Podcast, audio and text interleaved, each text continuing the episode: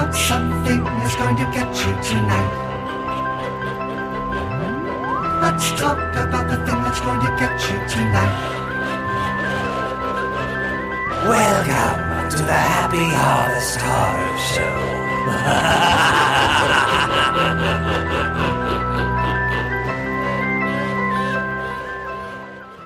Welcome to the podcast. I'm Brian, and this is the Happy Harvest Horror Show, where we get together and talk about our favorite spooky things. And this week, it's the return of Spooky Catholics and podcast favorite Connor Bryant. Welcome back, Connor. How are you doing? I'm great. I'm uh, so happy to be back on the podcast. I feel like it's been a really long time, but uh, it's nice that we're doing more spooky Catholic adjacent uh, material for for this episode. I'm very excited. Was it Midnight Mass the last time you were on? It, it might have been. No, no, no, no. Actually, you know what? I think the last time that I was on, we were doing our episode about grief. Oh yeah, grief. Well, since then there have been multiple Flanagan projects and a lot of grief horror. You know, so we Yes. a lot to catch up on. But uh, we are continuing our spooky Catholic adjacent series with exorcisms today, talking about, a little bit about that. But you know the drill. Before we get into that, I'm dying to know how spooky your week was. So, Connor, what kind of spooky stuff were you up to this week? You know, my week wasn't actually particularly spooky, but since the last time that I saw you, the very end of March, I went home for uh, my birthday, and the flight from LaGuardia to the Raleigh Durham airport was the scariest turbulence I have ever experienced in my entire life. Oh shit! Uh, yeah, it was, and it was turbulence on the ascent. So we had not even reached our cruising altitude. And I don't know if that has ever happened to me before, but, um, and you know what? It honestly probably only lasted about 60 seconds, but it was the longest 60 seconds of my life. was and I was in mortal terror. And it did make me have to sort of like reevaluate my relationship with God because I was just thinking, and it was the day before my birthday, and I thought, am I really going to die in this airplane the day before my 29th birthday? And I didn't, because here I am. But um, that was very, that was very scary. And then also, actually, something spooky that happened today. I think uh, a friend of mine texted me a picture of a a spooky church in Brooklyn, and I think that it's the church that we went to where Grady Hendrix had Oh, his author event for how to sell a haunted house but i'm not positive but i think i think it's the same church but that church was pretty fun. spooky. I like that church. that church was really spooky yeah that that was fun that was great fun I like that. They had some good pews. I I- appreciate pews. with some like good old pews. You know, yeah yeah, yeah. it's when churches get you know like you know my church had like the the rock and roll mass, like the Sunday night mass. You know, and like when they get like really modern and like light beige. Um, that I'm, I'm kind of out. But I I love I love an old church. Right well on. brian how spooky was your week Well, it was it was pretty spooky. Uh, wait, this has been a couple weeks now, but I did go to the Overlook Film Festival in New Orleans, so I was also flying. I think the same weekend you were flying. Uh, my flight landed a okay, all good, no Sully moment uh, with the takeoff. but yeah, the festival was awesome. I got to see a lot of cool people, meet a lot of really cool people, saw a lot of amazing movies. Uh, I got an early screening of uh, both Renfield and Evil Dead Rise, which are both coming out next couple weeks and are both very fun. I also got a sneak preview of Talk to Me, just Yeah. the horror movie. And oh man, I keep like I'm probably going to be saying this until July when it comes out, but y'all buckle up because this this movie fucking this goes so hard. we were yeah as an audience, like it guess it was like a secret screening, and we all got to see it during the festival. We all like for the rest of the weekend were kind of like kind of shook by it a little bit. wow. It was uh yeah it- everyone was talking about it. And by the end of the the festival that was kind of the clear favorite of like yeah Mhm. talk to me ruled. But i'm not going to get spoilery. I can't wait for everyone to see it in july and then we can all talk about it and have our thoughts about it. But yeah it is it's rad so that that's kind of that's that's my spooky week you know it's very uh, spooky yeah, that's pretty good. That's pretty good. You know, going to New Yeah. Orleans to see a bunch of horror movies. New Orleans itself too was awesome. I I went to the the Vampire Boutique Mhm. store and the Vampire Cafe. Got my own little you know blood bag. And upon a recommendation from a listener, I went back to the Vampire Boutique and got a little like a, a password from one of the people there. And there is a bar. i think so Mhm. yeah, in the French Quarter, where if you go in and go to the back of the bar, give them this like special password, there is a secret vampire speakeasy like on the second Oh. floor, and I got to go I up there that. and that was really cool. And I even like walking up there. It was like four o'clock in the afternoon because I had to fit it in with all these movies. Uh, but it was like old couches and whatnot. It's really like speakeasy. And there was a woman there that was sitting at the bar that I talked to for a little bit, and she was in New Orleans that weekend for a ragtime festival, and so she was Oh dressed in full 1920s like Wow. attire. It was it, it was just such a like a little magical like 30 minutes of like going to the back of this jazz bar, like sneaking in, you know, giving this password to this bouncer that had fangs, and then he let me in, you know, to this Well, or, or is that just what she told you? And really, she's a vampire, and she just hasn't changed out. or she just from when she wasn't was even there. It was a ghost, exactly. It was a ghost. I'm paying my bill, and the bartender's like, who are you talking to? You know? so yeah, that was all. That was all super fun. So I had a I had a pretty good speak weekend, and I'm I'm looking forward to already going back uh, with a group next year because this time I went solo, and that was also pretty spooky. yeah, I'll have to. I'll have to join you when the timing works out better. I was. I was sad that I couldn't go, and especially "Talk to Me" is uh, the one movie that I was really envious that uh, you got to see that already because I'm so ready for it. it's fun. It's fun. I can't wait for everyone to see it. Okay, so that was that was my spooky week. We got we got a lot going on here um, at the Happy Harvest Horror Show. I just also wanted to give you a quick plug before we go on a break that we have a book club. Uh, we love books at Happy Harvest Horror Show, and that club is still going strong. If you'd like any more information, just head on over to Happy Harvest Horror Show's Instagram, and we'll get all the information on that. But yeah, kind of let's just, just take a quick little break, get some words from our our little you know, Spotify for podcasters sponsors. And we'll come back and let's talk about the fun exercise of exorcism.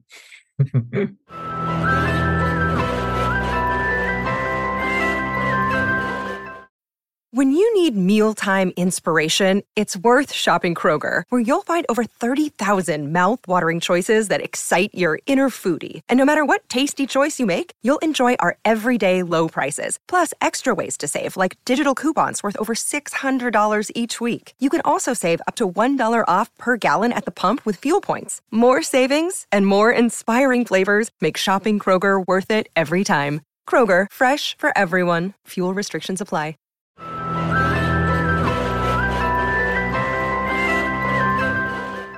And we're back. Welcome back. We're talking exorcisms today. Connor, you are a fellow Catholic, uh, raised Yeah. Catholic person, fellow man. Uh, what, what's your what's your history with exorcisms? I'm I'm sure you've never been part of one, but um, I feel like Wow, every like Catholic boy has like a or Catholic just in general has like a, a deep connection to what that is. Well, first of all, I can't believe that you are so sure that I've never been part of one. Oh man, this could be fun. Wow. I've not ever been part of one, and I don't know when I first became aware of exorcism as a thing. I don't have like a distinct memory of I don't know, like seeing a movie or you know, it's like seeing The Exorcist and then like making the realization that like, oh, actually this is part of the belief system that I, you know, am in right now. Yeah, I sort of wish that I had like a really formative sort of experience and that there was a story behind that, but I don't really. But I do remember being very fascinated by it because it was it's inherently one of the more fantastical sort of elements of Catholicism and I don't remember any of my relatives approaching it with any real degree of skepticism. It seemed it seemed like everybody I knew really bought into it. Not that they themselves had had personal experiences with it, but um, because it's so official and because it's so it's taken so seriously, and you know the Vatican has to appoint you know you know special priests to be exorcists and and all of that. I think I think it was um, approached with a degree of seriousness that made me think, oh, I guess this is legit. Um, Yeah. So yeah, but I never never witnessed anything. I don't even think I even knew a priest. We had a lot of priests go through our church, and I don't think any of them were trained to be exorcists that I'm aware of, and I'm sure I asked. yeah, but what about? I'm, I'm sure that I. I'm sure Yeah. I asked. I think it is so such a common thing. I feel like I've asked like five priests. so when I was a Yeah. kid, which was easy when you grew up in a Catholic school because priests were available. You know, I feel like nowadays it's Oh, sure. like, am I going to go find a priest? Um, yeah, I feel like The Exorcist, the movie, that's always the big one. You know that like you see that early and that's like oh shit this really scared me and and i feel like we're always kind of told about demons and and uh you know the influence of the devil but like you know and then you see a movie like the exorcist that i feel like it, it scared so many god-fearing people just because of how visceral and blasphemous the imagery and everything was. I yeah but i don't know if that was my i do remember specifically like going to a like a sleepover when I was in high school with like a, yeah with some guy and that's always a thing you know you watch a scary movie. But I do remember this specific sleepover we watched Exorcist the beginning. Oh yeah. Uh the prequel and remember getting pretty spooked like freaked out about it and I was laughing because I was remembering this at that sleepover of the five guys that were there including myself Two of them are now priests, and I host a, a scary podcast. So, like, I don't want to say that that night and that the uh, the movie Exorcist the beginning was a formative moment, but like that, that is a crossroads between all of us, you know. Indeed. Wow. Uh, that's, that's, just so funny. But uh, that same group of people, I do remember also later because I I was uh, uh I don't know if we said in earlier you know spooky Catholics, you know, podcasts. But when I was young, I like seriously considered priesthood as a vocation when I was, mm. you know, growing up. And early high school, like took a trip uh, with two of the guys that were at this this little slumber party to uh, St. Paul, Minnesota, to visit, you know, the seminary there and whatnot. And on the drive there, we were driven by two priests I'd like to think I was the one that asked, but somebody in the car asked the priest, like, exorcisms, what's the deal? You ever done one? You know? and uh I And then I the priest do, just pull over to the side of the road. Right. Well, kind around. of. Like he it got really quiet and like not in like uh Ooh. it was like he was like uh he answered the question like there was one time I helped this I, I can't remember the specifics of the story, but I do remember like in the story he was saying he didn't tell any specifics about an exorcism. All he would tell Mhm. us, he remembers when he was at the house of the person afflicted, he felt like a deep, dark presence pushing on his chest.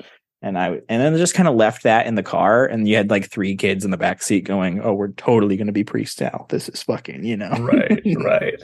But I, I just I wish I had more, you know, memories of that conversation because years later I'm going to be looking back like, "Damn it, I had you. I had you in a car." I had so many questions I could have asked, but instead I was, you know.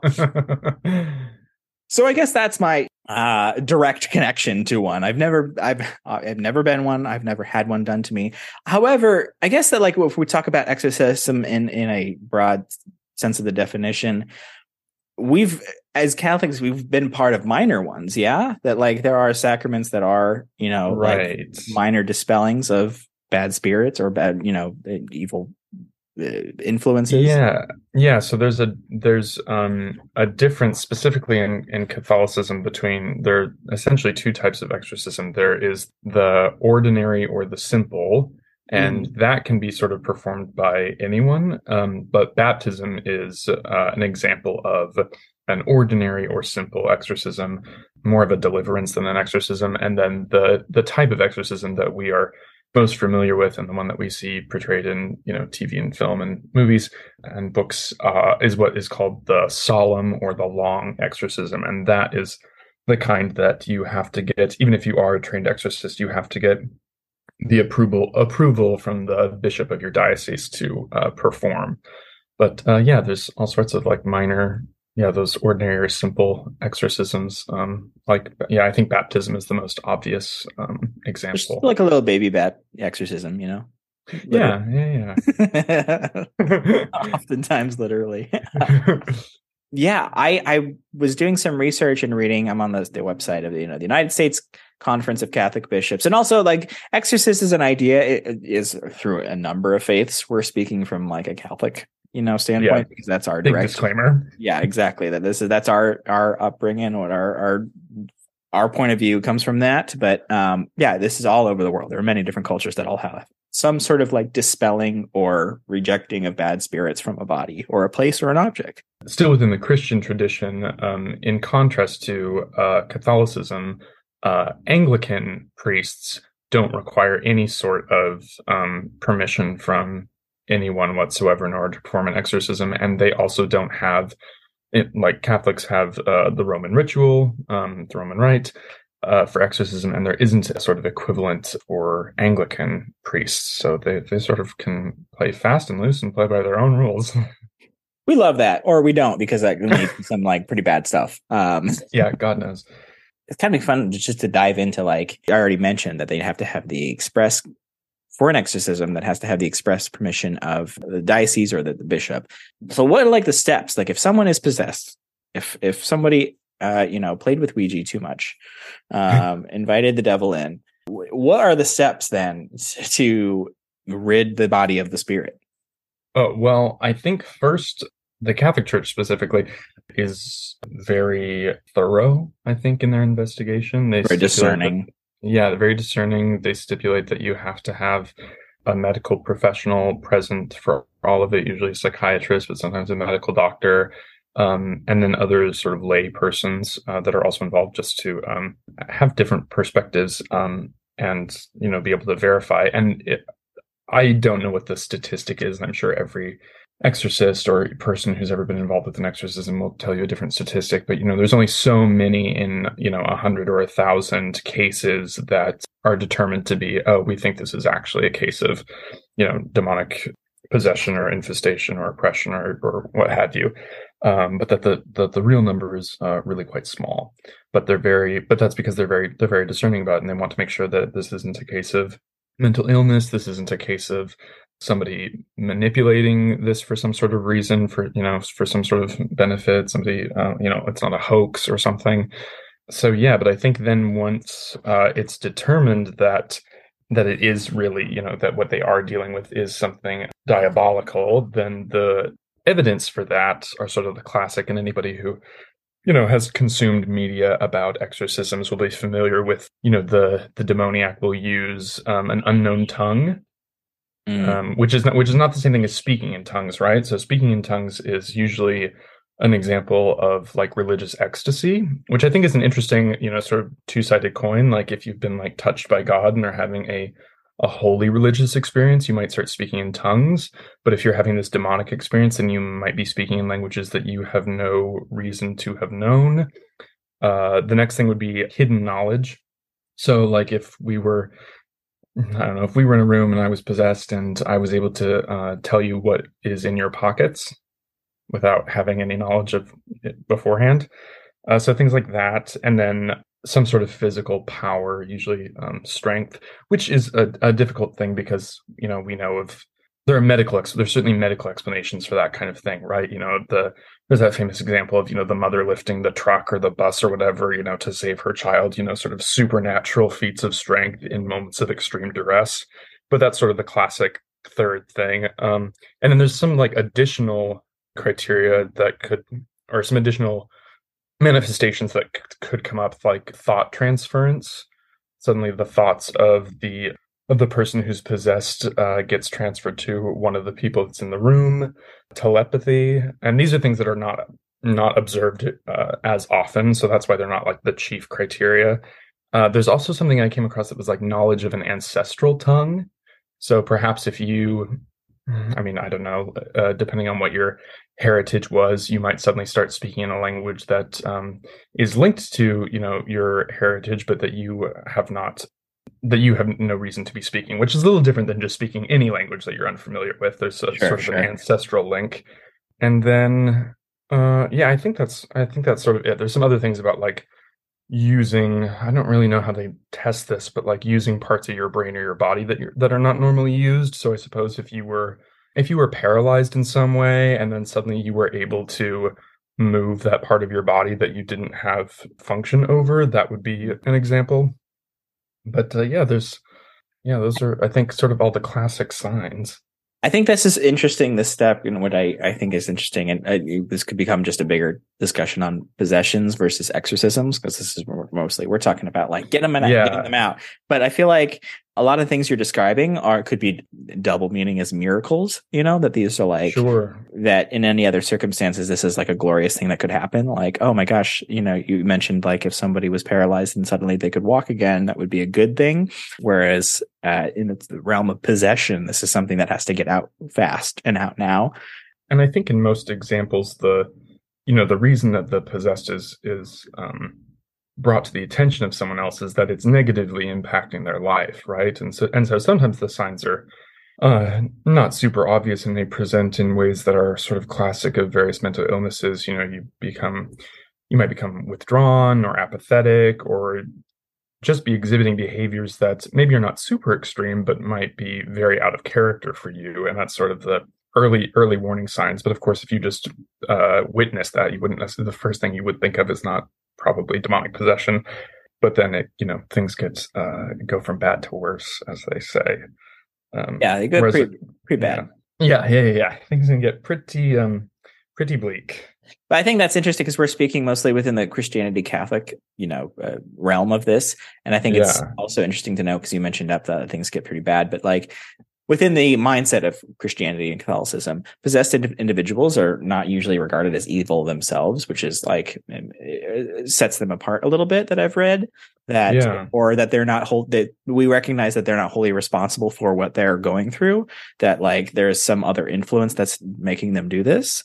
Whereas in other in other ways that it, it could be seen as that they're they are to blame for this, whatever they're meddling in some other things. They're you know their bad thoughts have led to their jealousies or their unchaste thoughts have led to this sort of like evil presence taking over. Whereas within the Christian doctrine, that it there an evil presence can take over the body without any sort of um, without having done anything to bring it upon you necessarily. I mean, Yeah, there's certainly exactly. like you can. I mean, there's a school of thought that is like, well, if you dabble in occult things, then you're obviously opening the door to to doing that. Or if you're involved in, you know, really, I don't know, if you were a serial murderer or something, like the the very evil of your of the things that you are doing is drawing that sort of uh, supernatural evil attention to you. But then Mhm. there's also, you know, other people who are leading perfectly ordinary lives and and are um, nonetheless victims. I think it's also important to point out on that note of uh, different different faiths, different traditions.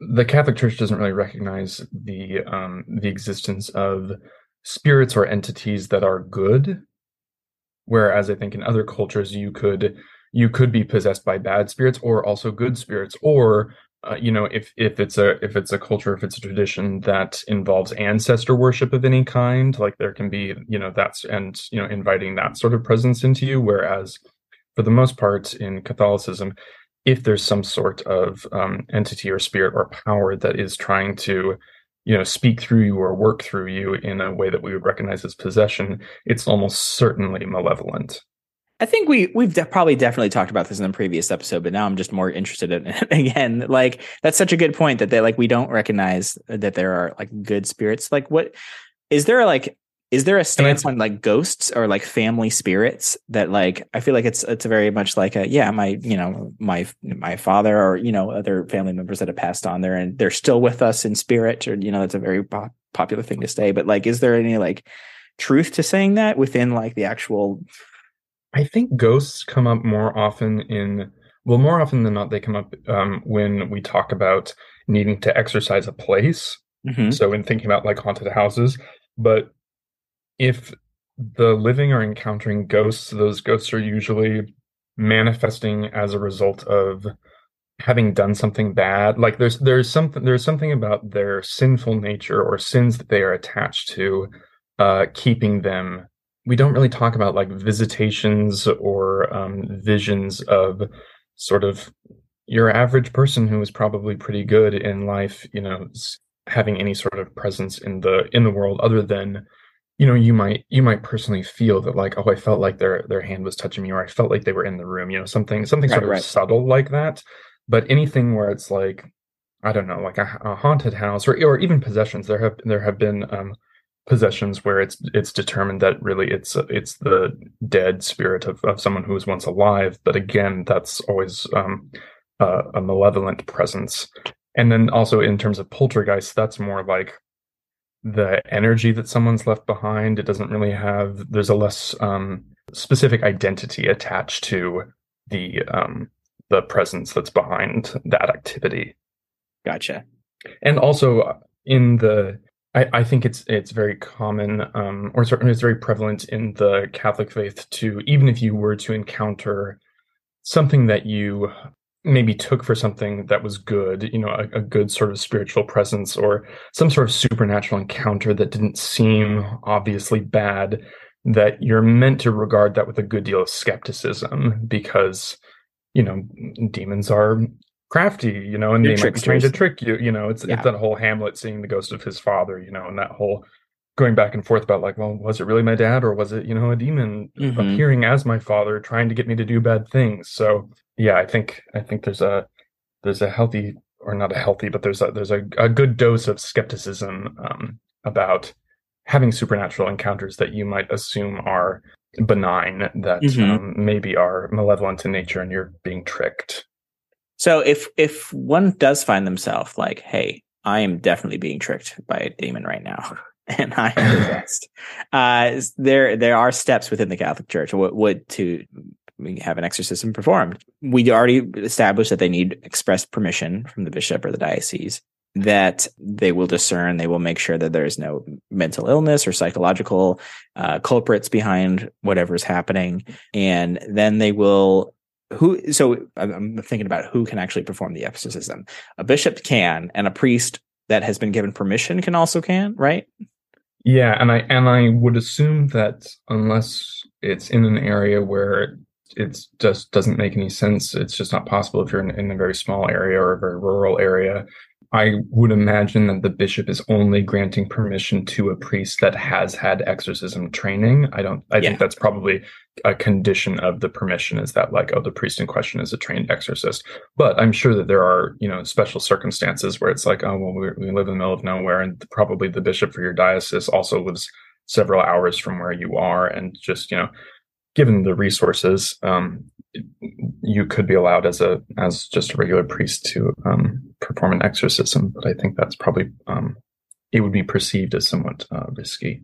I did think it was interesting too, just I'm because I'm just going off this you know, U.S. Conference of Catholic Bishops site that has like quite a lot of information on exorcisms. I was like surprised. I thought it would just be like uh-huh. a couple paragraphs, but like they really went all in and answering all these different questions. But one of them I thought was also interesting because we've talked about who can perform them. I thought it was interesting that like uh, who can receive one, and they had like a criteria that like uh, there's like a tier system like catholics all catholics yeah you, are good to go. Or um catechumens go, collect two you're also good. yeah if you're you know it like it feels like it of all the steps that if you are earnestly and like sincerely looking for help from a catholic faith to clear the spirit that they will go forward with it. I feel like and that's uh, i think that's the requirement.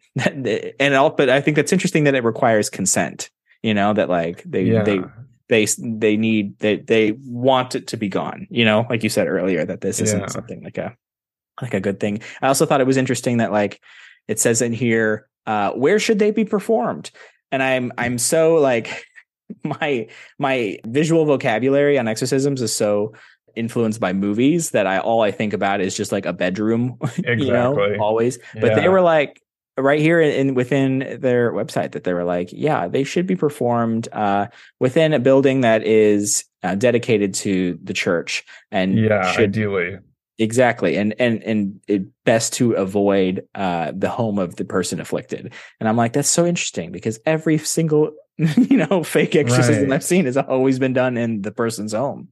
Um, yeah, and and but it makes total sense though, right? Because you would think like, yeah, why would you want to like release that and then like I don't know, it's bouncing around your house or whatever, or it just seems like why wouldn't you why wouldn't you perform this in a place that like is already consecrated to God, that is already like I mean, it's one thing to have a crucifix on your wall, it's a whole nother thing to be in the physical location where everything about it is, um, you know, devoted to God. So yeah, it makes total sense. But it is funny that in the representations that we see in media, it's always yeah somebody's bedroom or um, a hospital room maybe or something.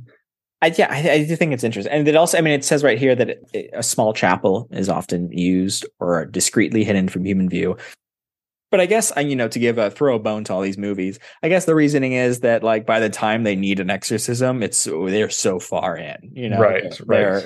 The the demon is entrenched and will not let them leave. You know, um, And that's the other thing too. I mean, there's such a wide gulf between what we see in media and what, you know, actual exorcisms are like. But one of the things that doesn't get talked about a lot is just how long that process can be and that it can be really drawn out over days, weeks, months, you know, even years. Like it can be multiple sessions whereas of course in the in the span of the, you know, a narrative on film or whatever, you sort of have to like have it be the climax or whatever and you don't really see multiple attempts. It's not like a neat and tidy process, and I think the outcome is very uncertain. Yeah, and not always successful. There was a No. um, yeah, there's a famous British case. Let me see if I can find it. I had I had read about it. Oh, here I found it. Let me just I'm just going to read this this little disturbing story. It's just this one paragraph. This is from the book Demons: The Devil, Possession and Exorcism by Anthony Finlay, which is a uh, it's a little dated. It's from 1999, but it tells this story of Michael Taylor, whose strange and irrational behavior in 1975 led to his being exorcised by two inexperienced clergymen. One of the exorcisms lasted all night, at the end of which the exorcists claimed to have driven out scores of demons from Taylor's body. They believed they had succeeded totally in freeing Taylor and had restored him to normality. In a mistaken euphoria, they left Taylor alone with his wife. That night or early morning, he attacked his wife with such ferocity that she choked on her own blood. He gouged out her eyes, tore out her tongue, and ripped the flesh from her face. Later, Taylor was deemed to be insane. So, that um, Jesus. uh, yes, a, a very graphic. Yeah, sorry, I should have I should have done a a, a, a warning, but um, because that is a, a, a terribly graphic story, but a a, a very a, a, tale of exorcism gone terribly awry. and that's within a sanctioned exorcism too. I think that's an interesting thing we can get into uh, in a little bit. So Yeah. unsanctioned exorcisms, which is like a it's a big problem. I also think it's interesting before we get too far away from this is that that there is a degree of secrecy around all this too, not only from like like a place hidden from view and like you're saying, um, like the actual rite, but also around the people involved within it. I'm- I'm reading right here that this question about asking if exorcisms are kept confidential and it says like yeah for the integrity of and of those individuals confidentiality is so important they also strongly suggest the identity of the exorcist be kept a secret. So then they are not Hmm. inundated with random calls and inquiries. And then i just flash back to that car ride with the car and the priest and how he was like so like i'm not going to tell you anything about it which i'm like you definitely you definitely did one that and i know it now because you didn't tell me. But I, I I think this like all of this secrecy going back to then unsanctioned exorcisms like can go uh, the opposite way that like because there is uh, so little reported on all of this that the problem it could be much bigger than it actually is that we actually Right. know yeah i think that's i think that's that's really scary because the exorcism is all about like uh, driving something out of the person and the tools in which to do it are uh i mean gen- from a catholic standpoint it's using uh, uh, you know holy water icons uh, the word of god because we're they are vessels through the word of god dispelling them um but in these more uh, I guess fanatical interpretations of an exorcism from an exorcism, exorcism that can get it's it could basically be torture for the person. Yeah. I think it's also interesting to note that the the only reason that within the Catholic tradition that exorcism apparently works or that it's even a um sort of the the rule that it, the whole thing is predicated on is the acknowledgement that demons are subject to uh, a higher authority you know that they are subject to the authority of god. And i i don't i've had a, this question that comes up in my mind occasionally and i don't know when i first thought about it but it, it comes back to me um every now and again and i just i i just think what if everything we thought we knew about exorcism was wrong and that that's why you know and and perhaps Mhm. that accounts for you know exorcisms gone wrong but but because the whole thing is just sort of it's predicated on that on that idea that um it, it works because because demons are are beholden to the power of god and i mean well i mean if exorcism is even real if demons exist if if if all of that is true i mean i would, I would hope that that that that is the case but um i think it's interesting that like that's not we just sort of take that for granted that perhaps that's that's the case but who really knows Yeah, Yeah, I think it's also it's it's scary too that like because so much of this is is a religious rite and or is a religious act. Uh, there are so many protections for different religious you know activities that like Mhm. a lot of this can go if if we are wrong you know within like Mhm. the faith that if there actually everything we do know is wrong uh it still goes unchecked because of religious freedom i think uh, one thing Oh that I- yeah. you know when one thing that i uh, first thing that comes to mind is i'm going to bring it right back to this film festival that i was just at because there was a movie that happened there called godless the eastfield exorcism and it's all about this true story of this this uh, exorcism that resulted in the poor woman's death uh, that was unsanctioned by the church. Uh, it was a you know a radicalized uh, Christian local church that Mhm. uh, that believed this woman was possessed, tried this exorcism. Uh, it was a brutal, horrible thing. And the movie you follows, you know, this this uh, one, the woman that's going through this, but also her husband, that is the one really at odds, or like struggling, you know, of with his own faith of like, do I trust the church that is saying that I need to do this, or do I trust my Right. wife? Fascinating movie. I think it's going to coming out in VOD if you'd like to check it out, uh, called Godless. But at the end of the movie, it also brought to light all of these other real statistics of all all the uh, the documented cases of unsanctioned exorcisms that result in death, and they're normal, usually children or women. You know that it's never a Right.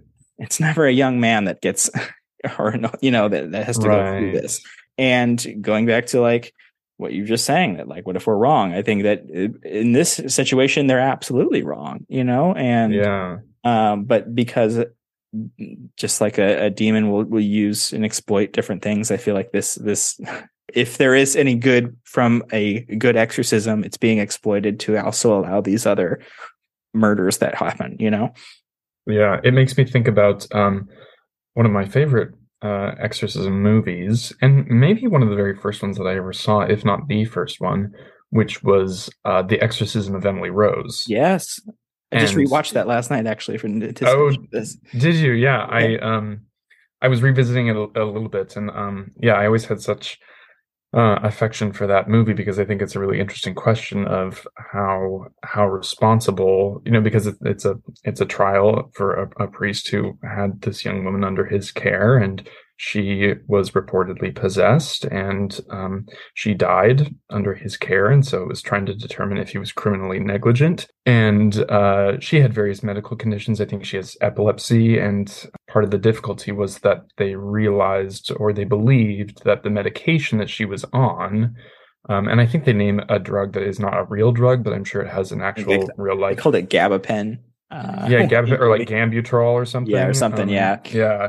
Also, the first time I ever saw uh, Sheree Aghdashloo, she's that. Um, uh, she's one of the witnesses. Um, Oh, that she's wonderful. Talks about, yeah. But I think that's the first thing I ever saw her, and obsessed ever since. But anyway, anyway, um, yeah, they determined that the medication that she's on uh, keeps her in such a state that she is unresponsive to the rite of exorcism. It keeps her from being able to uh, respond, Mhm. which is uh, puts puts everybody in a hard place. Um, Yeah, which is- I, Yeah, that, I think that's really interesting. Thinking that like, because exorcisms, if you want to think of it from, we're talking about like the actual spiritual practice of uh, the getting rid of demons or you know unclean spirits that are in the body, but also like there's you know talk that like realms of thought and studies that exorcisms work as a as a act of like a placebo or like the they are you know the right. the power of persuasion and that like if that was the case and would have worked for you know emily rose in this case that like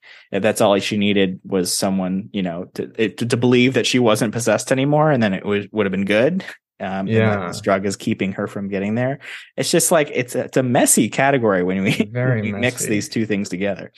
But I must say that one of the I think that movie has one of the best exorcism scenes as far as portraying an exorcism as close to what it might look like in real life. It's a fairly un um untheatrical in the sense that you know there's no spinning heads, there's no pea soup, there's no I don't even know that there's much telekinesis. Um, and there's no sort of like I, her eyes dilate a little bit, but um, most of the time she just she exhibits you know extraordinary strength, and she does um, speak in several languages that she has no business knowing, right and um, Yeah, and it starts in her bedroom, as as we know, all exorcisms in uh, movie and films must, and then it progresses to the barn on the family property, and they try As all to, exorcisms do. Yeah, yeah, and the weather is dramatic, right? Like you know, the, you're supposed to believe that like oh, it's it's stormy because of the supernatural forces at work, but um, it also could just have been stormy that night but yeah, as I think as far as like other exorcism scenes in, in other movies, um, even ones that really try to treat the subject matter with a degree of seriousness, um, don't get as realistic as that one is. And and in the I can't remember if it's true of the actual case that it's based on, but at least in the film, part of the difficulty that uh, that um, Father Moore faces, played wonderfully by Tom Wilkinson, is that he assumes that she's only possessed by one demon and he keeps trying to extract the name. Mm. um, and and Emily keeps counting in several different languages and she keeps counting to six. And then you realize that she's counting to six because there are six of them in her. And so they have names not, it's not just one name.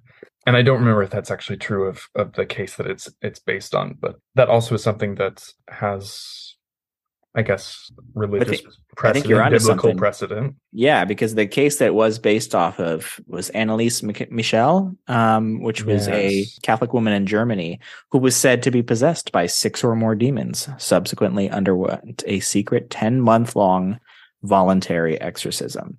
I think that's also interesting that uh, I, I remember seeing from this movie too is that it showed that like it's not like a one and done thing, you know, an exorcism. Right. It's not like the the priest doesn't come in, unfold, you know, the the little s- scarf and you know uh, The throws- scarf.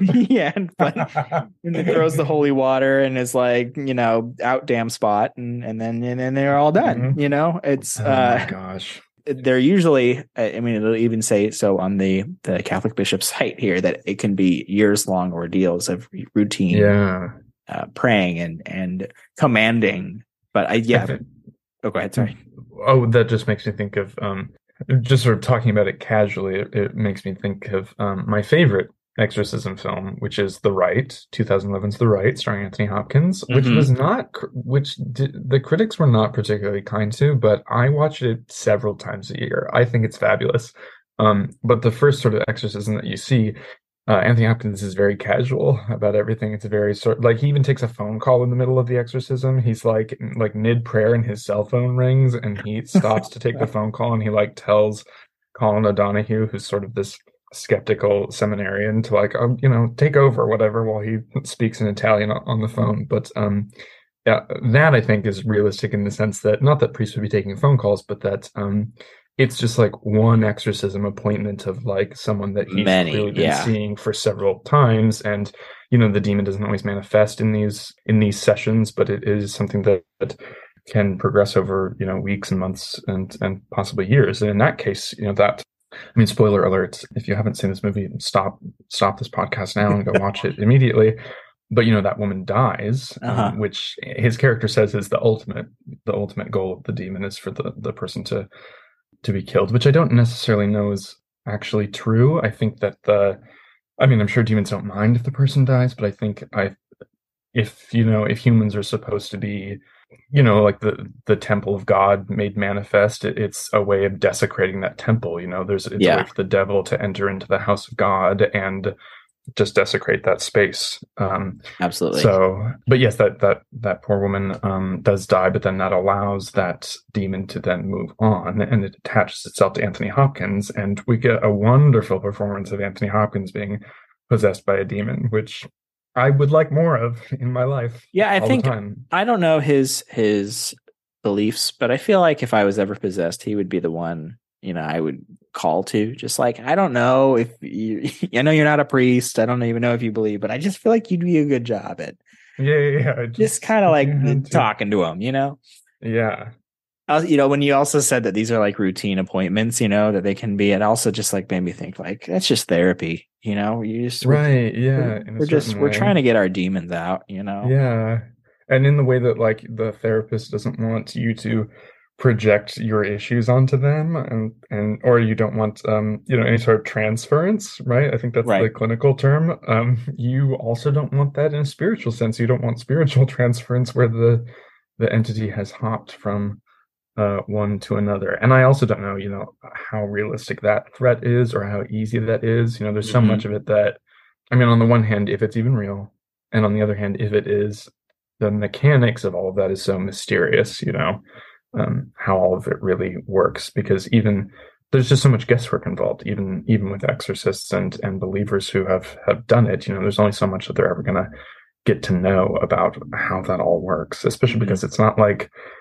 it's not like you know when you catch a criminal you could like interview them afterwards and like find out more about like the criminal mind or whatever you sort of don't really get that luxury with, with demons and i don't i don't think they are probably uh wanting to explain themselves That's also the hard thing with these. You know, you said that the, especially within these true stories of exorcisms that end in death, um, and that we can't discuss them. Going back to what you were saying earlier about like, what, what if this, what if we're wrong about all of this? That if it always ends in death, you know, that like, it, I'm not saying it always does, but I'm saying that so many of these that that, that is that it is known to happen, whether whether it be from the acts of the the exorcising person or through the uh, like in the case of Anneliese Michel from Germany, the real life story. She died from malnutrition and negligent manslaughter. Like she only weighed Right. 68 pounds when she died. Ugh. Um, it was horrible. And so like all of these different things that like, yeah, there's there's rarely on the other side of it going, what was that? Tell us about the demon, you know? like right right Uh, there is no afterward. It feels like this is just like a uh, another form of I guess therapy and not always successful. Um, yeah certainly not we we brought up a couple uh, real life cases, um, but they but there are cases of I guess success from famous individuals that have had successful exorcisms. Salvador Dali reportedly had a minor exorcism. that Um, tracks uh, so there we go. Uh, he even created a sculpture of Christ on the cross and gave it to this friar, this Italian friar that did perform it as as a thanks. wow Um, so look at that. There was the, I guess, Mother Teresa allegedly w- underwent an exorcism late in life. yeah i heard that The Archbishop of Calcutta noticed apparently that she was extremely agitated in her sleep and feared that she might be under attack of the evil one. Um, but that was late in life. I don't know if it was if it worked. You know, right I don't know. Again, we can't ask. nightmares yeah yeah It's, it's becoming a, a recurring problem that we can't ask if they work. Yeah, I'm, I'm looking is- through this this list of all these famous people that have been gone through exorcism, and it's so funny because they'll mention a name and they go based on this movie or from this movie or right uh, which might be a good segue into just talking about our like I, it's you and I big horror fans and horror movie fans, and we were raised Catholic, so we've seen a lot of exorcism movies, and so I thought it'd be fun to like talk about and whatever that means to you, your favorite exorcism, you know, movies, whether it be like your the portrayal of it or the uh, uh, just like you said, you love the Rite, um, so that's your favorite.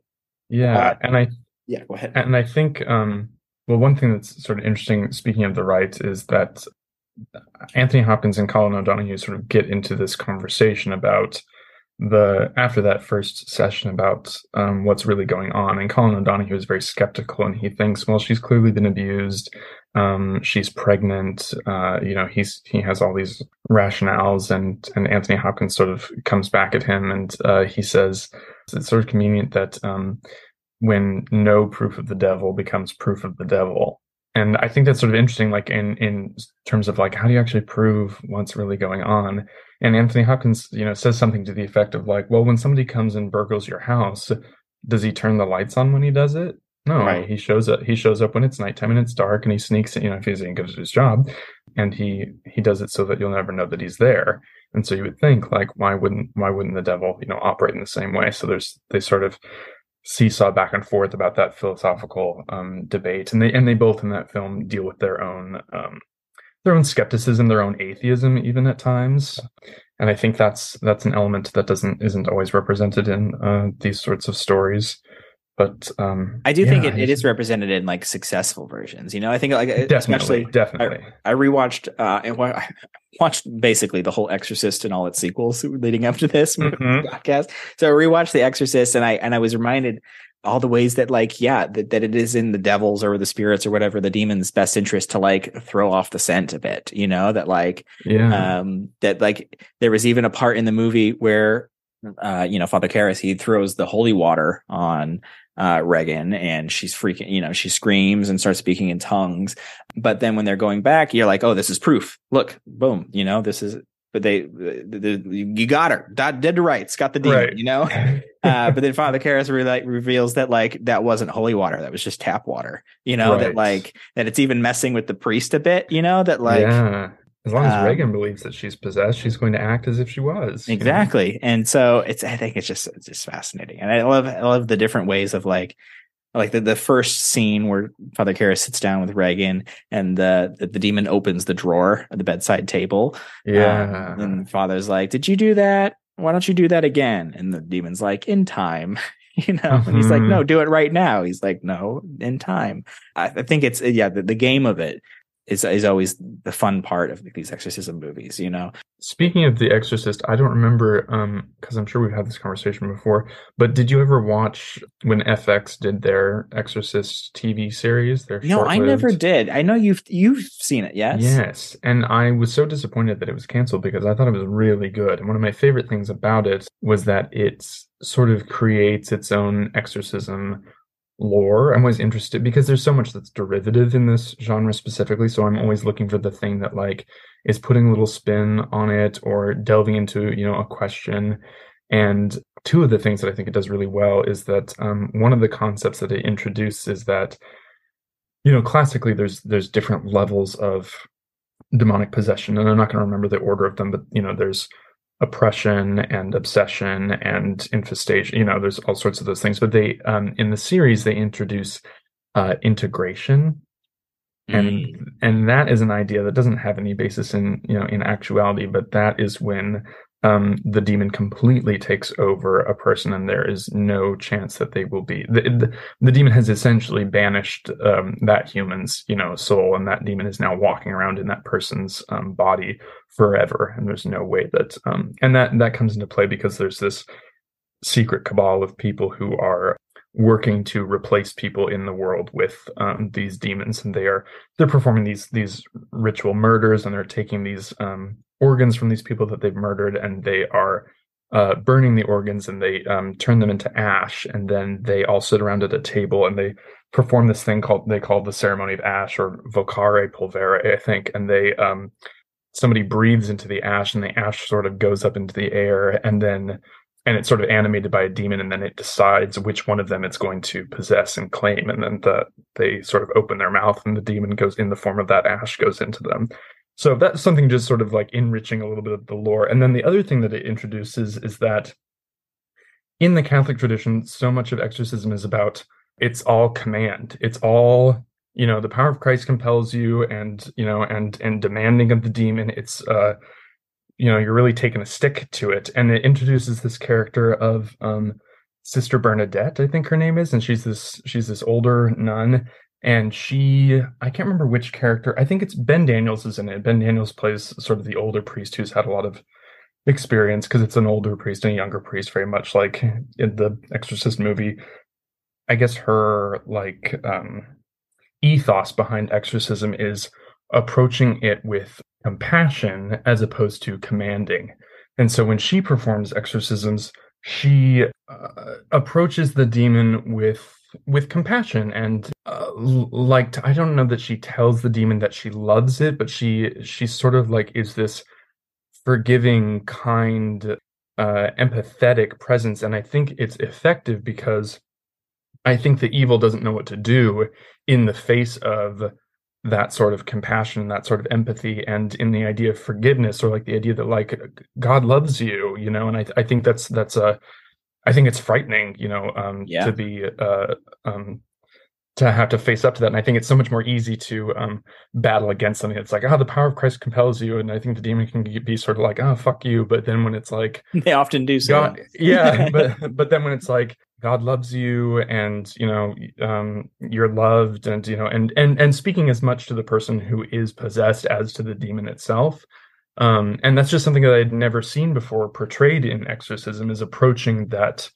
approaching exorcism with um, a compassionate mindset instead of a commanding sort of domineering and it's a very you know patriarchal versus matriarchal sort of approach to uh, the same thing. And um, I think as a result, it's much more risky because she um, she you know it's not like tying up the victim or whatever um, Right. she she gets up close and personal and so she incurs a lot more you know physical risk that way but i think that her results are better because it seems like it's just a more effective um way of performing exorcism and i think it makes sense that you know of course of course a nun is going to come up with that and of course you know this patriarchal system this you know clerical system of you know this male dominated priesthood is always going to come in with you know the the power of christ compels you and perhaps that's not the best way to go about it I love that. I love that the the other, I guess, a more nurturing, loving form of exorcism. Yeah. And I think like things that came come to mind are first thing that came to mind is I don't know if you've ever seen uh, Kubo and the Two Strings. Oh, Um, yes. stop motion movie. And at the, at the end of the movie, they they they uh, defeat the old you know manned evil wizard boy uh, by basically just telling him in a way of lying, but they're just they they basically have the whole town saying like, no, you're a good person, or like, no, you are a loving father, you're this, you're this and this, you know that like yeah. and like just rewriting the story for him a bit you know that Mhm. like 'cause sometimes it just takes like a recognition that you are good you know and that uh, that can be a step in because it's uh, you know the bringing it back to exorcisms that just like the power of christ. If you're playing the fire with fire you know it might not work. Exactly right. Um, I also think it's fascinating that you, this is part of the Exorcist TV show because, and this is just a great moment I want to plug because I'm a big fan of Charise Castro Smith, who has produced the show, and then she went on to write and direct Encanto, which I feel like employs Oh. a similar uh, way of solving problems. You know, yeah um, so I just think that's fun. That, yeah that- challenging also carries me. narratives Yeah, exactly. So no, but this is on my list. I definitely want to watch this show, and I'm sorry yeah that I haven't seen it yet. The other th- um, one that it made me think of in terms of like exorcism being approached in a non-traditional, um, and by traditional I mean non-Catholic traditional, non you know Roman Rite way, is in Grady Hendrix's book, you know, My Best Friend's Exorcism. Less Yeah. so the movie, which uh, should have been so much better than it was, but we don't have to talk about that. No, we Um, have to. but uh but the uh, the book offers this really beautiful something that could so easily be corny becomes something that is so emotional and it's basically a secular exorcism in that um, you know because it's about this this group of girlfriends in um, the 1980s in South Carolina and one of them becomes possessed and her uh, best friend you know is you know sticks with her through this whole thing and horrible horrible things happen but uh, she ultimately uh, links up with this guy who's part of like a they're like dudes who like work out for Jesus and they're sort of like I don't even know but uh, they'd be like uh, televangelists sort of Mhm. but they also like are gym bros anyway she she tries to go for him to help with for help to sort of exorcise her friend and he sort of pulls all the all the classic um you know Christian exorcism techniques and it's just not working and so um the friend she her sort of last ditch effort is like she invokes all of these all of these things that are sort of sacred and holy to her friendship with this other girl. And it's things like uh, that girl's dog. And it's like you know by the power of you know our your dog max and by the power of the go-go's music and by the you know it's it's all of these sort of like secular things but that are really special and linked to their relationship specifically. And that could so easily become you know like i said you know corny or trite even but it is so emotional. I just remember crying when i when i um i think i was listening to the book um uh you know hearing all that. It's it's so so um affecting and and takes you by surprise because you think like how is this going to work? Like you you've you know you've tried everything that you could you know that's possibly within your power to expel this this demon and then that's that's the thing that um does it. And so often in you know even i would say even in like my favorite exorcism film the Rite the way that the way that the exorcism works you know suddenly the the young uh, character the the seminarian he you know he's forced to acknowledge the existence the existence of the devil. Anthony hopkins you know forces him to reckon with the fact that like the devil is real.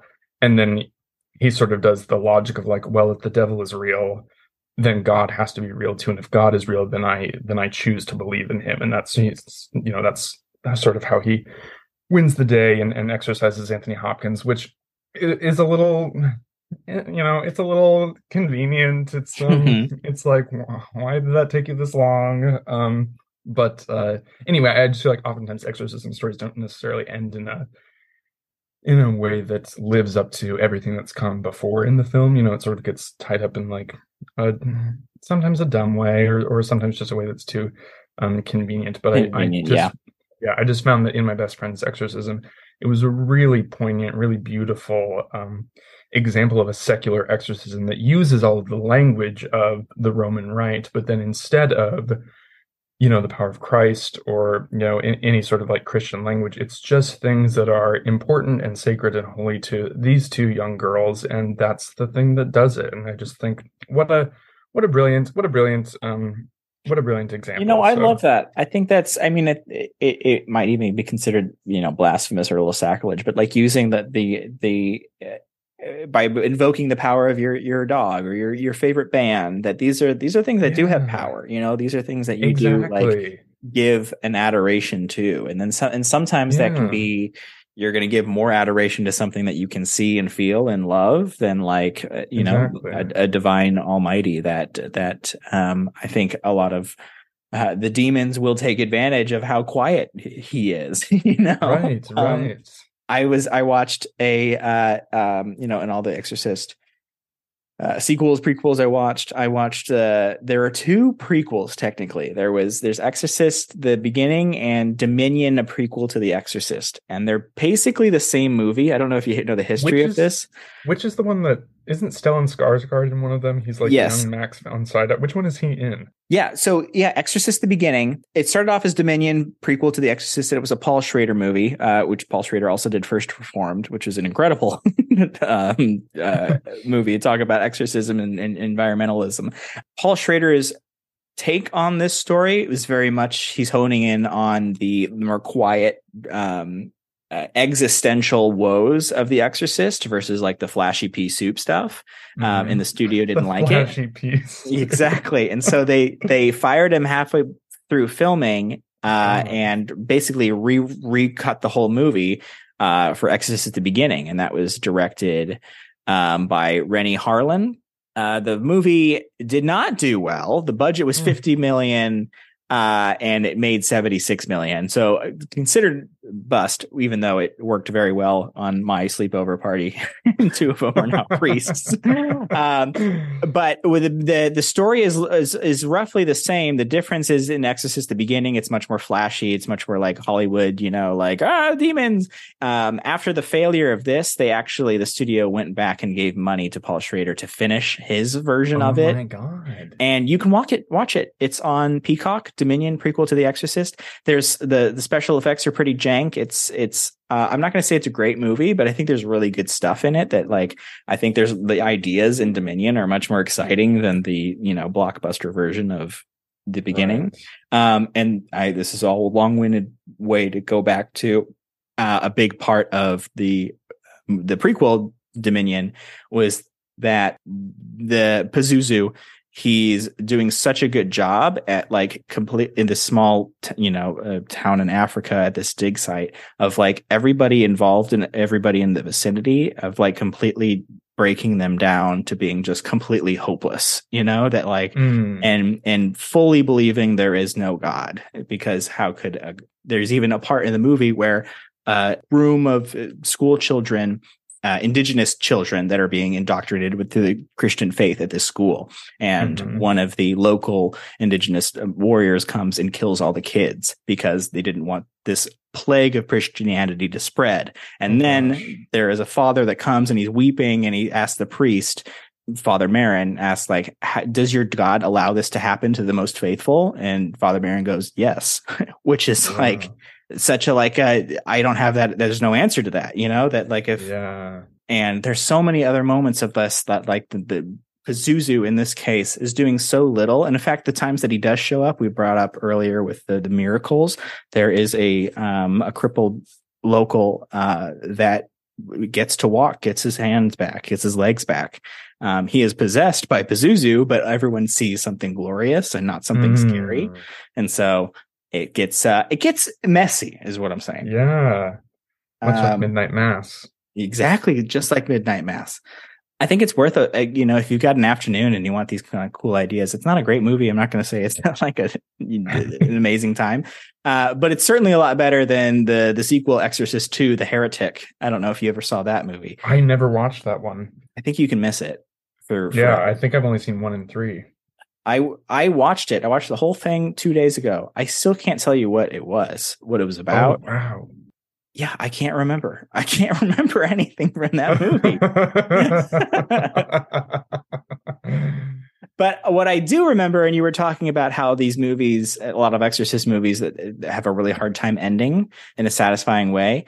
I think The Exorcist, the the OG, I think still has the most satisfying ending and brings Yeah, in another definitely. Part of exorcisms we mentioned, which is transference. And at the end, you know, Father Karras Yeah. accepts uh, you know Pazuzu into him and then kills himself in the process, and that's how he's he saves Regan by doing so and heroically rids you know the demon of a vessel. I still think, and it, and it's that's people still take pictures by the stairs, you know, that Right, like, right, right. are in in Georgetown. That like, yeah, I'm excited. I'm excited to to see what else comes from from the series because I mean, this is funny We that are we're doing, getting what's up. well because we are getting a, a a new we're getting a reboot, right? We're this year, yeah, from the which people may have mixed ideas on this, but yeah, from the the creator of the most recent Halloween trilogy, um, Right. uh, David Gordon Green is directing and you know uh, producing this new uh, reboot of The Exorcist. But I think there's, I I think it's got potential. I think this could be cool because and And- we Ellen Burstyn is coming back. That's exciting. Right. I mean, yeah, that's that's always exciting.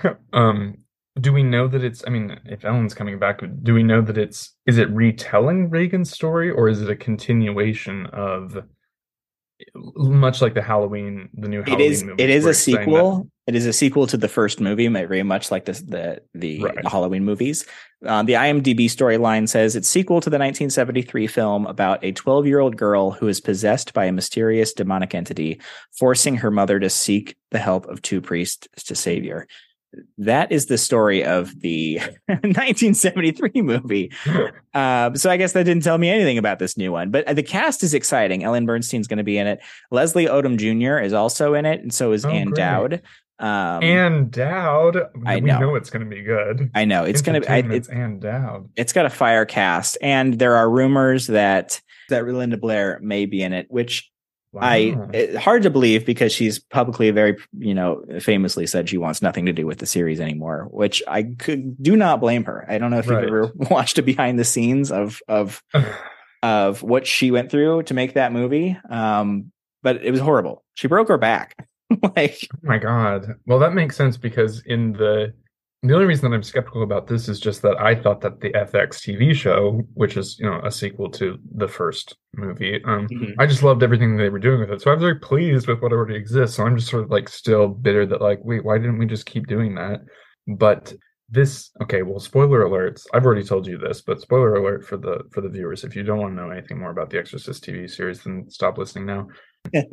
but Geena Davis is in it, and she just plays this mom whose daughter is becomes possessed, and it's revealed later that she is Regan all grown up. And she so has a different yeah she has a different identity. Yeah so cool and also great to see her um you know i think it sort of happened at a point in her career where it was like where has she been? What has she been Mhm. doing? And she really delivers and there's and there's a lot that she has to do and there's a lot of different hats that she has to to put on in that in that role and she gets to flex a lot of a lot of good acting skills and whatnot. So um yeah that's that's quite fun. And i think you sort of see it coming but i remember it it it does feel like a sort of jaw-dropping moment when she finally reveals that that's her identity. But yeah i was happy with what she, what she did. If we can't have we couldn't have linda blair come back i thought oh that was a good choice Yeah, absolutely. These are more more reasons I want to watch this TV show now, and I'm probably going to do it this weekend. Um, but uh, this is well, this is a good year, 2023 for Exorcist movies. We're just talking about later on this year. We got an Exorcist reboot. We've got The Nun 2 is coming out, which right if you liked The Nun, I, I wanted to like The. Nun I'm so much. i liked parts of it it's hard not to like i'm like a romanian monastery? I i'm there. I'm on paper it's a perfect movie for me. It like checks every box. Romanian castle spooky nun it, it- Indiana Jones story. It turns into you know like yeah. I sort of um, wish that this is sort of interesting in that it's not really a it's certainly not an exorcist um, story, but it's not not a possession story. But if if anybody's ever seen Black Narcissus, oh yes oh my gosh that is a great story which but that's sort of what I wish the nun had been. hundred percent Like that, but more that, but more obviously more heavy on on the supernatural, which is really just a suggestion in Black Narcissus. But Black Less Narcissus is very cheap gothic, but scares more Yeah. sexual tension with priests Yeah, Le- yeah, less less spitting the blood of Christ into the face of a demon nun, and more, Right. Yeah, I do think there's. I mean, th- that those are all uh, two later on this year. This week, well, that's I think another reason in honor of hosting this podcast this week. We've got the Pope's Exorcist, starring Yes. Russell I can't believe Crowe. we, I can't believe we went this whole time without mentioning it. Since ostensibly that's sort of the reason why we're at the beginning, this. like in in honor of the Pope dispatching his his strongest soldier. We are going Right. to talk about other Exorcist movies to put on your radar. Personal favorite, I love I love Exorcist three. Um, I think it's wonderful. It's written and directed by the uh, writer of the original novel, The Exorcist, uh, and it's it's like a like a police procedural, or it takes George C. Scott is so incredible. Oh god, he's so good. George C. Scott, and he goes into this psychiatric ward and is trying to like hunt down this Gemini serial killer. It's wonderful, and it's got maybe the best jump scare maybe ever. oh yeah, Highly recommend Exorcist Three. We that's funny men- that Yeah, I was I just made the connection that George C. Scott is in that film, and his son Campbell Scott plays the prosecuting attorney in The Exorcism of Emily Rose. Uh, that's so true. yeah, it's so funny. I also think that uh, The Conjuring is, is a great example of Yes. um, exorcism. I think what's great about that one and what scared me the most when I saw it in theaters was that it really broke down the steps and gave you like kind of like a the tier system and how one would become possessed. That it you know it starts with like a you know that they, they will break down the host until it finally accepts them because it can't resist it anymore. I think that was all like the the portrayal of that I thought was very scary and well done. So Yeah, the the Conjuring three maybe less so. But, yeah. uh, Dang but the first one still great, still great. I saw just read this week that there's going to be a Conjuring TV show. coming There is, yeah. Which also reminds me, and maybe you're already going to say this, but a sort of less traditional, I guess, exorcism story is we're getting another Insidious, right? Yes, we are. Um, and because that does involve that yeah. does involve exorcism. It's just it goes about it in a much more sort of like dark fantasy way rather than a rather than a religious way. which made me starting to think when I was compiling my list of like, what are other things that are, are exorcism adjacent? What are other things that are like expelling bad things, you know, but maybe aren't like out damn demon, you know? yeah. Um, well, it, yeah, it crops up in all sorts. You know, like I don't know, like Lord Voldemort possessing Harry Potter. You Mm-hmm. know, like he's it happens in all sorts of different um stories. I think about there's a movie that came out a few years ago called The Wailing, South Korean movie, very scary movie, and that's very much dealing with a little village that is possessed by an evil spirit and the the rituals that they do to dispel that. And that one, I think that might be on Shudder. I think that's where I saw it. Oh, have to check that out. The Wailing is very good. Highly recommend The Wailing. What are some other ones? I'm trying to. Oh, well, talk about like an unsuccessful exorcism that's very disturbing, but in The Witch, Oh, yes. when Absolutely. Thomasin's brother comes back from being in the woods with the witch and he's sort of undergoing um I don't even know what you would call it because it's it's not even necessarily possessed. I guess I guess he's more sort of bewitched, but the the family are trying to bring him back and they're try- they're trying essentially t- to give him an exorcism even though they're not trained in that and I don't even know that they would I don't know how familiar they would even be with um that tradition or those ideas, but um, very, very disturbing and very unsuccessful. I think another one, bringing it back to books a bit, is A Head Full of Ghosts, which we read in our book club. Oh yes, little plug- yes, plug. indeed. Um, that one is a uh, which you, you, you, at the end, it's a reader. You decide if it was a successful exorcism. or not. Yeah, Um, you but- decide if it was real or not. Yeah, exactly. That one's wonderful. If you haven't heard of A Head Full of Ghosts, which I, I swear we we must. If you are a, a podcast faithful and have heard us talk about um, Paul Tremblay. We're big fans of Paul here on the podcast. Uh, you'll know that we love this book, um, Head Full of Ghosts, starring uh, these two sisters that uh, the older sister is maybe possessed, maybe not, but it is is bringing the attention of a local TV crew to document a real life family, you know, possession um, and the ridding of it. And the story is all told from this perspective of the younger sister and wondering with all the unreliable narrator, you know, tricks that would come from a story being told by, you know, an eight year old girl that is in that situation. It's a wonderful story. Love that book so much yeah, and I and at the end that's another one where like I don't know, I don't know was she ever possessed? Is she still possessed? Is the sister now possessed? Who knows? You know. There's another book that I haven't I have, but I haven't read it in um a long time. I should probably I should probably reread it, but uh it's called A Good and Happy Child by I've Justin of it. Evans.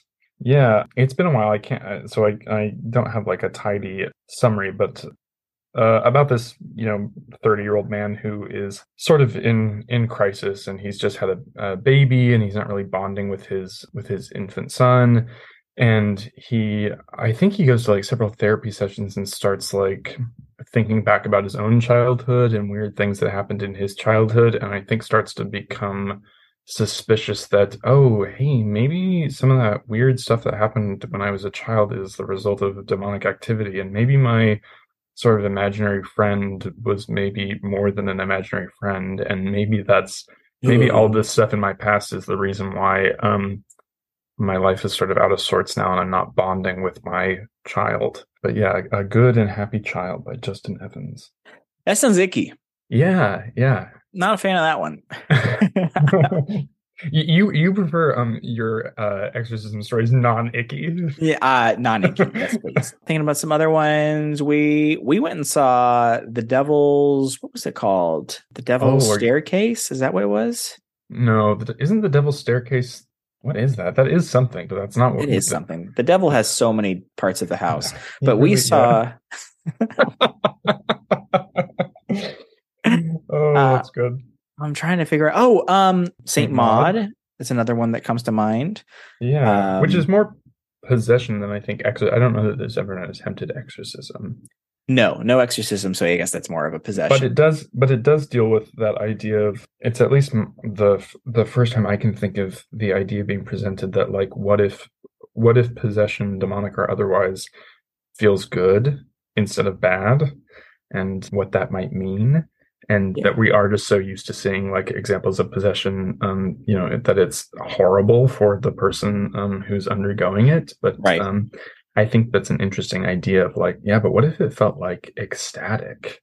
Even if even if you ultimately were doing awful things that you weren't necessarily fully in control of, what if the experience of it in your body was that it felt really good? I think that's a that's an ickier um, thing to sort of be confronted with, and we don't really get to see that um, represented very much. But um, yeah, Saint Maud, check it out. yeah, it's it's usually the icky version that we are. It's like, oh yeah, we got to get that out pronto. But like, what if they don't want to get it out? Yeah, I think we pretty much covered like the big ones. You know, The Conjuring, Exorcist. Uh, Okay, but wait, back to the Devil's Staircase because there are several things that relate to the Devil's Staircase. Most of them geographical locations. There are a few movies, but are you are you thinking of the movie that we saw in Brooklyn? yeah, in that and, little uh, really cool movie bar that is now closed. It's The Devil's um, Doorway. like- is that what it was? yeah, maybe it's the Devil's Doorway, and it's in Another part of the house. right? Another, yet again, another part of the house. What does he not have? He's got. We're gonna like look for like the Devil's Eaves, the Devil's Gutters, the Yeah, Devil's Devil's um, Doorway is definitely what it was. Gosh, there's so many. The Devil, dude, He must be so bored. so bored, right?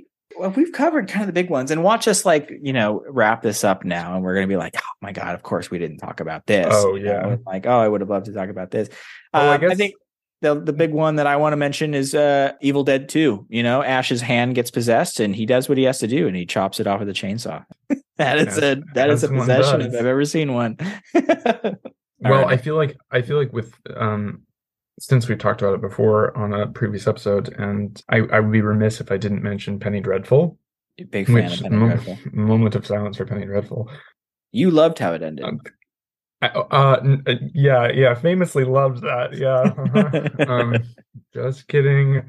horrific. But the point is, is that in the first season, there's a great um, exorcism scene performed to the hilt by Eva Green, who knows no peer. Where are all her enemies? But what starts as a as a very I don't know classic sort of Catholic exorcism that does not work, then becomes uh, just a one on one between her and Ethan, uh, who I don't think at that point we know is um, a werewolf, which actually isn't. I don't. I didn't even need to say that. It's not. It's not germane to the exorcism. But the point is, is that she sort of begs him to. Uh, she doesn't see any hope for herself. She doesn't see that she's going to be relieved from this oppression by the devil, and so uh, she asks him to to kill her and to shoot her specifically with his gun. But he has a uh, a Saint Jude medal. You know, Saint Jude, as people may or may not know, is the you know patron saint of lost causes he uses that as his sort of like icon with which to exorcise her which is really sort of beautiful in that like she sees herself as a lost cause and he's he's using that he's taking that and answering that with like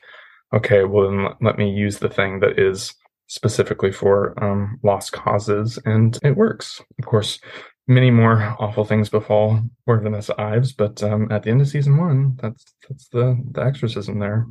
And what a performance by Eva Green. Like, what a performance. Everybody, I recently rewatched that scene and Josh Hartnett too, doing that. It's the two of them, they had insane chemistry and um, were so, so good together. Everybody, everybody in that show. So many people have done an exorcism movie. I feel like that's always a mark when you, you have a really memorable, a memorable possessed performance. And I think that like Ava knocked it out of the park. You already mentioned the, exorcism of Emily Rose with yeah, Jennifer, Jennifer Carpenter. Carpenter. I think oh she does a, a, just a, a horrifying performance. In incredible and, and with so little there's not a lot of special effects.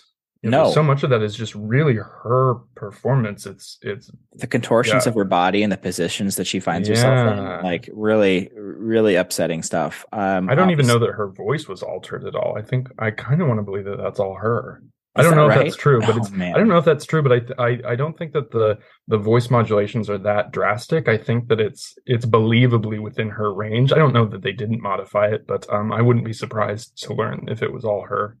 I believe I wouldn't. I wouldn't doubt it. I think she uh, really. She can probably even make her eyes dilate like that at, at will. I'd believe it. Obviously, uh, Linda Blair. We already mentioned uh, for what she had to go through for that performance. If you, uh, one thing to leave you with this podcast, if you haven't on Shudder, there is a documentary called Cursed Films. And the Exorcist episode is one of the best and really goes down to like all the stuff that happened on that set. A great piece of history of all the horrific stuff that they went through. so check that out. Um, this was a fun talk, Connor. I I enjoyed talking about this, and I, I thought yeah, this is kind of an overdue one. And it just seems like it's in the air this year with with The Exorcist coming back and Russell Crowe, Gladiator, our our finest yeah. soldier, getting in the ring. Yeah, I think well we've already talked about this a bit. Like I don't really have high hopes for that movie other than I do expect to see new things done as far as like exorcism lore and mythology and tradition and, and maybe some things that like haven't been explored before. They may be executed poorly, but I I'm sort of in it as much for the ideas that they present as I am in the execution. And another part of me is a, a, little bitter that I'm like, why isn't it not just like another like the Rite two? Why didn't we just bring back Anthony Hopkins to to have another go? Maybe he'll have a cameo at the end, and then we have our extended Would right be universe. Amazing. You know, you know, our own DCU. You know, our MCU. There we go. Fucking superheroes. Yeah. I've just ruined movies. Anyway thank you, Connor, for coming on talking about exorcism. Yeah, great to be back. Thanks all for joining in. Uh, Connor, do you have anything coming up that you'd like to plug that we could put in here? Imagine if I said, um, "Yeah, I'm actually about to attend an exorcism next week." So you know, thoughts, you and, thoughts and prayers, everybody, please. I'll be doing a, a, full an expose, so you'll get all the behind the scenes, you know, all the things they don't want you to know about exorcism. No, all, all that is to say, I don't have anything. Yeah, okay. Sorry to uh, disappoint uh, everyone. No, no, no, Thank you so much for joining us. Uh, if you enjoyed this podcast, if you enjoy Happy Harvest Horror Show and you want to help us out a little bit, just go to our Instagram, Happy Harvest Horror Show on Instagram, and you can find our link tree there and all the necessary links. And supporting our podcast gets you access to our super fun book club where we meet once a month to talk about a spooky book. We'd love for you to join our little group um, so just going on over there. Even supporting at one dollar gets you access. But um, thank you again, Connor, and thanks all for listening to our spooky little podcast. We'll see you next time. Bye.